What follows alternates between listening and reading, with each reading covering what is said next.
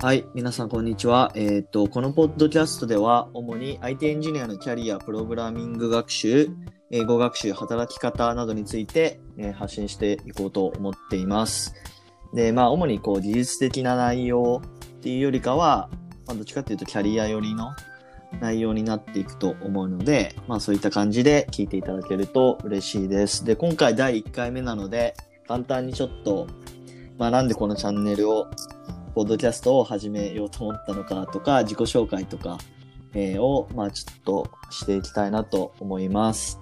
で、このポッドキャストは、えーっと、会社の同期二人でやっていて、僕の名前が宮地で、あともう一人が、えーっと、コスダ。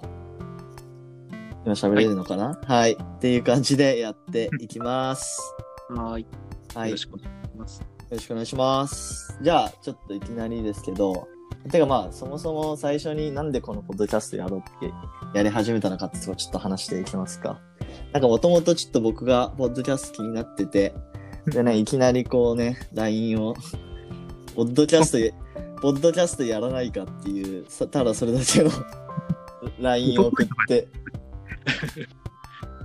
で、なんねか2日前ぐらいに、そうポッそうそうドキャスト。やらないって LINE が来て、ああ、面白そうだからいいんじゃない？まあね、ポッドキャストの、まあ、その時も話したけど、まあ、結構、最近、ここ数年くらい、まあ、日本にも波が来てるなと思っててね。で、なんか、ポッドキャストって、まあ、アメリカとかだと、まあ、結構、市場規模があるっていうか、やってる人多くて、で、なんかちょっとね、調べた感じだと、なんか広告費とかも、その、ポッドキャストに投下される広告費みたいなのも年間1000億円くらいあの、あるらしいのよ。うん。で、なんかそれってね、どれくらいの、あれなんだろうと思って、調べてみると、まあ日本のポケモンの市場規模くらいはあるらしい。すごいのしかわからんね。まあそれ結構でかい、でかいじゃん？あそうね。ポケモン、まあ、そう。で、まあ日本だと、まあまだまだね、全然ポッドキャスト聞いてる人いないかもしれないけど、まあこれからな、地味に多くなってくるんじゃないのかなと思って。まあ、周りには増え始めたよね。う違ううのもまあ。だから、ちょっとね、早めに始めといて、うんまあ、その、ポケモンの市場規模の、まあ、人手マンくらいの市場規模はちょっと取っていきたいなっていう。そうね。人手マンでも初代のアニメで大活躍。まあまあまあ、その一部くらいはね、やっぱ欲しいかなと思って。まあまあ別にお金を稼ぎたいだけの目的じゃないんだけどね。まあ普通のアウトプットの場として、まあポッドキャストってやりやすいかなと思って、ちょっとやっていこうかなという次第です。じゃあちょっと初めに、まあこれがまあとりあえずイントロとして、えっと、自己紹介やっていきますか。ほいほい。じゃあちょっと、あの、コスダの方からお願いしていいですか？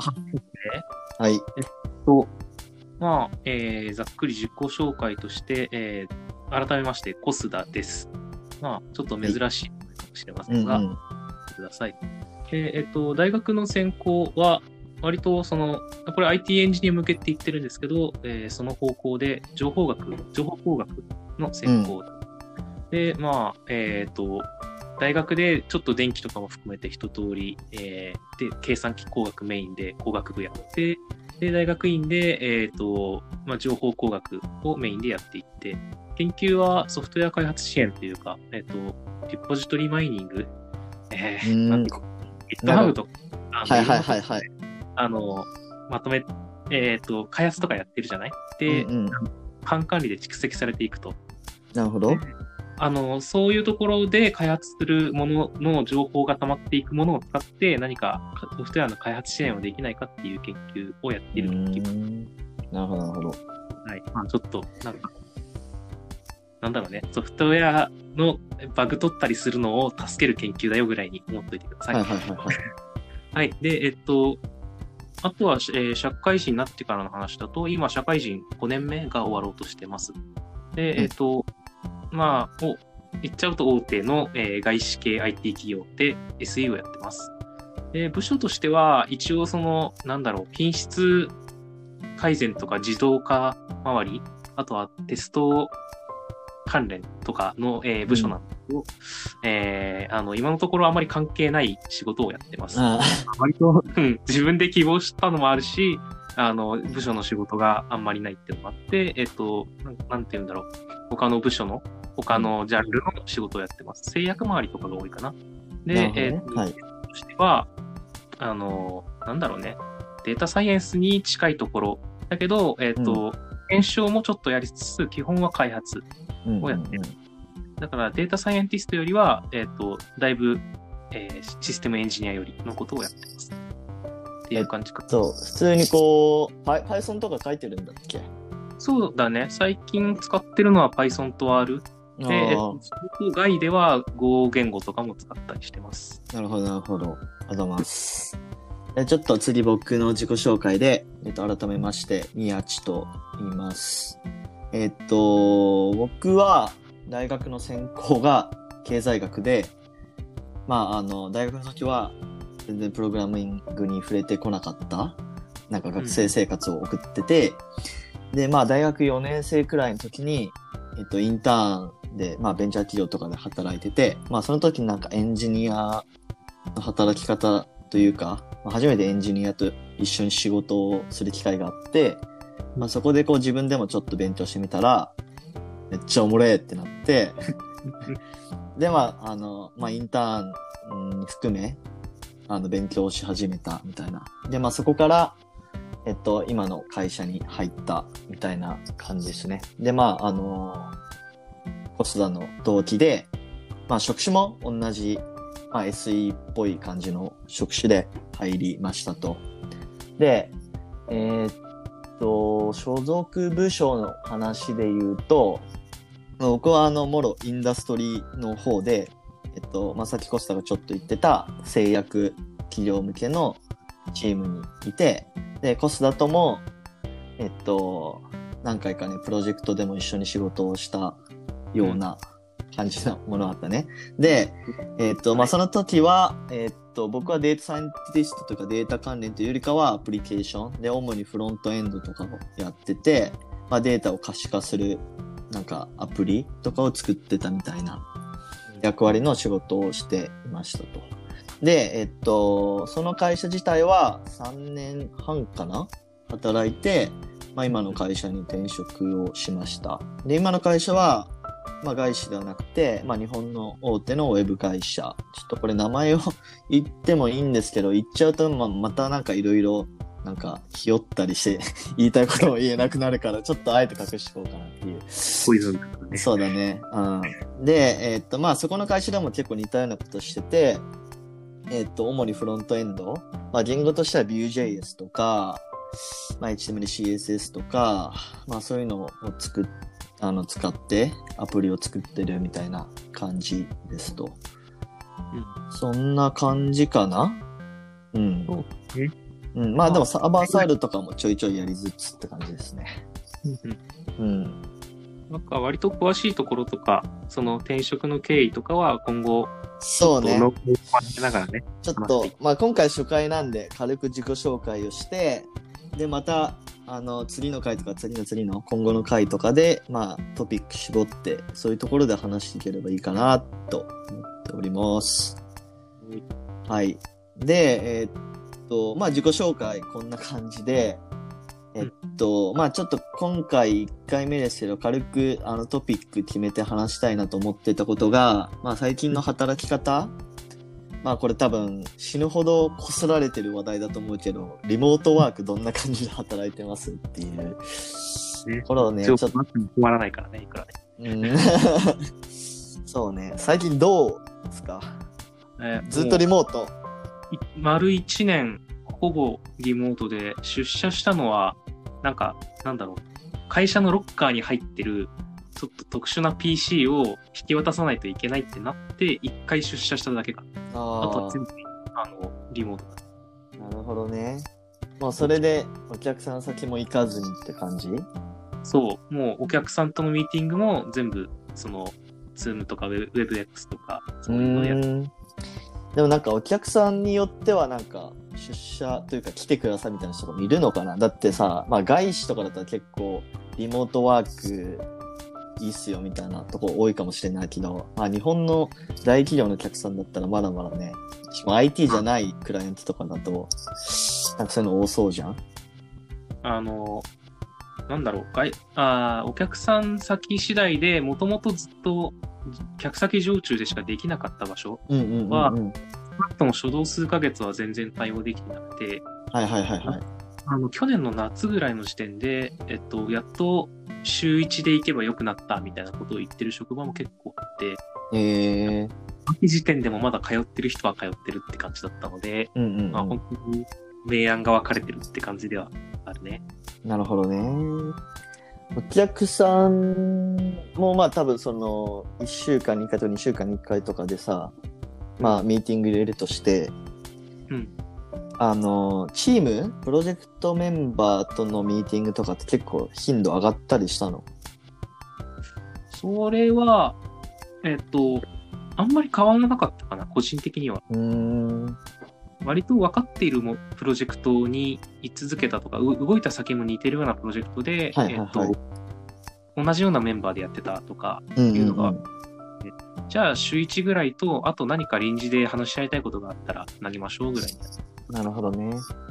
変わんなかった。俺は結構、まあもちろうんんベースはやっぱりリモートワークで、うんえーっと、まあほぼ毎日、まあななんだろうな、デイリースクラムみたいな感じで、まあ朝会みたいなのが 10, 10分15分くらいの朝会みたいなのが毎日入ってて、まあその日の進捗確認するみたいな感じで毎日やってるみたいな感じかな。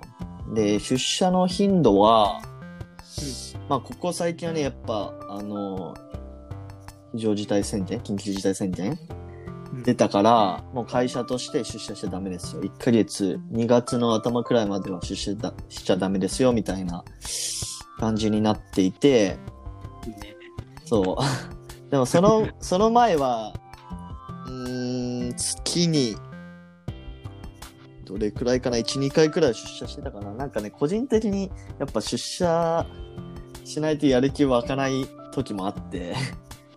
たまにしたい。うーん、そう。ってい。うちょっとやりづらさもあって、まあ、あの、進んで出社してたみたい。な時があったかな。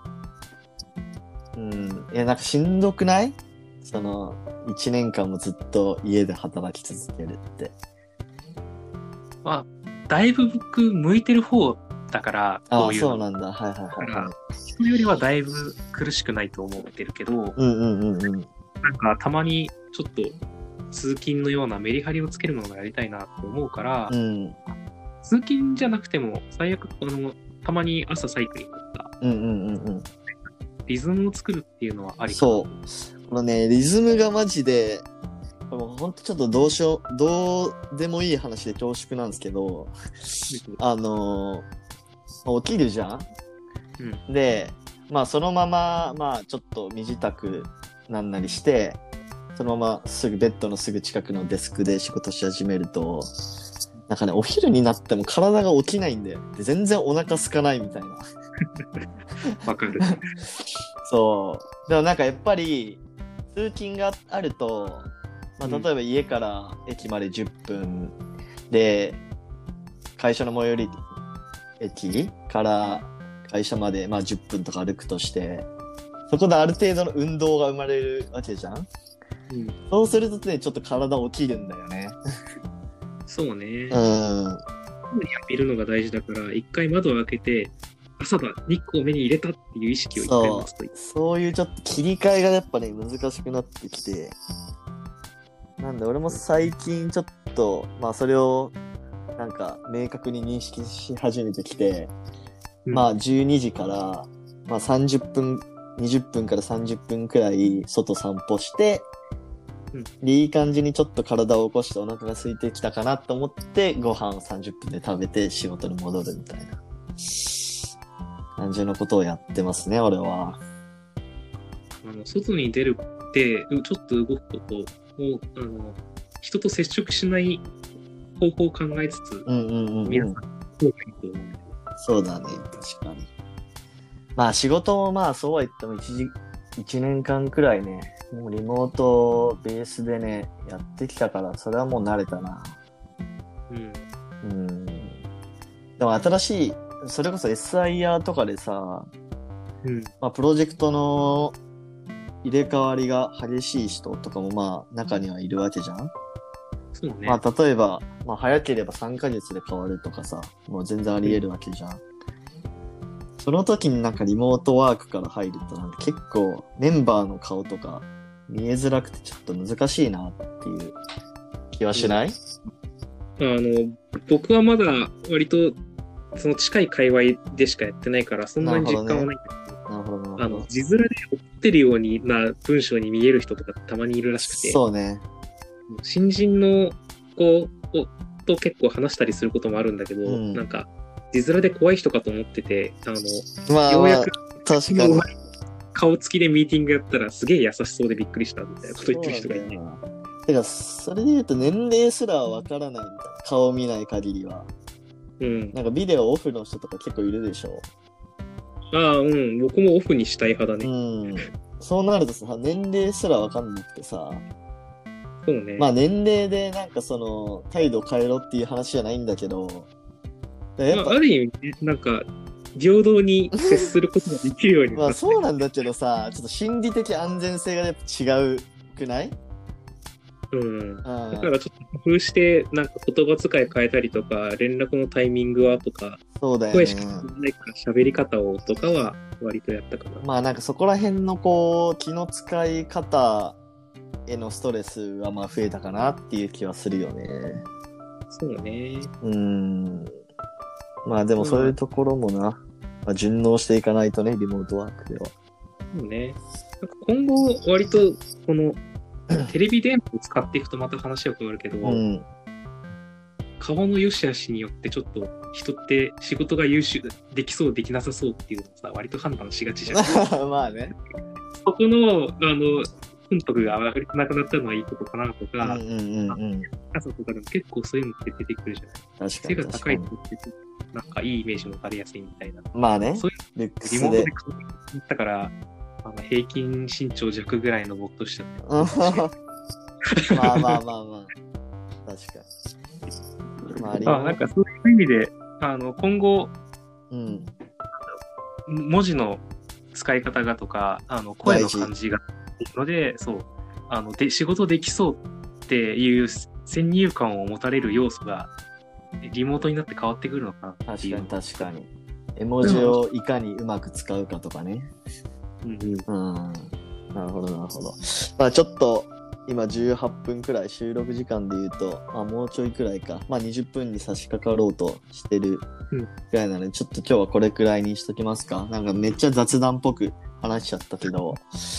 多分毎回こうなるよ。まあね、まあちょっとあの、特に、あの、リスナーにこびることなく、自分たちの話せることを話していきましょうよ。あのリクエストが来るようになったらちょっとこびたりするかも。確かに。まあそれ、まあ、来たら本望ですよ。ですよですよ。うんこびてほしい人はリクエストくださいって話。確かに。じゃあまあ、こんな感じでね、あのーこのポッドキャストでは、まあ、IT 業界の働き方とか、あとは、まあなんだろうな、あの、外資でどう働いてんのとか、っていうところも含めちょっと話せればいいかなと思っているので、あのーまあちょっと気になる方は、これチャンネル登録とかあんのかな？わかそれすら分かってないけど、まあお、気に入りが。あ、そうかそうか。購読とかしてもらえると嬉しいです。はい。じゃあ、そんな感じで今日は終わりましょうか。はい。はい。じゃあ、お疲れ様です。